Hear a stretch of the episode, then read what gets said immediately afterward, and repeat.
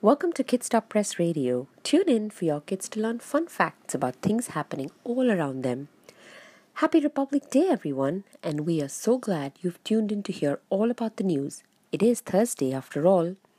So this week, let's focus on Republic Day and what the highlights will be of today. We all know that this is India's sixty-eighth Republic Day, or simply put, it has been sixty-eight years since India adopted the constitution, making our country an independent republic nation. So what happens on Republic Day? I'm sure you know that it's much, much more than just a school holiday.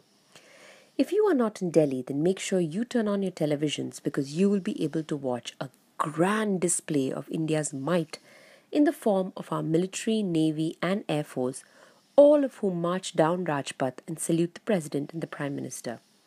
Significant achievements in the space of government, science, technology, and even education will be showcased as tableaus. What are tableaus? Tableaus are models that depict a particular scene or figures that are commonly used in parades. The highlight of the Republic Day parade for me has always been watching tableaus from each state in India and the way they highlight the pride of their state. I always watch out for my state and beam with pride when it rides down Rajpath. It is so much fun to wait and watch the theme each state has chosen. This year, find out which one is your favorite. Every year, India invites a leader of a country as a special dignitary to preside over the celebrations. This year, Sheikh Mohammed bin Zayed, the Crown Prince of Abu Dhabi, will be the chief guest at the Republic Day Parade.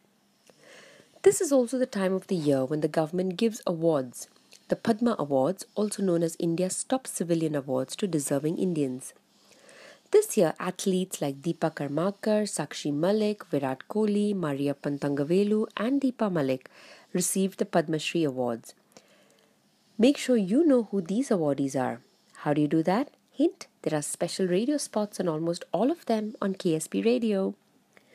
That ends our special Republic Day news wrap for the week. Hope you tune in again next week for the last and final episode in our dinosaur series. That's exciting now, isn't it? As always, if you like this radio spot and want to hear more, make sure you subscribe to K S P Radio to listen to many more bite-sized news spots just like this one.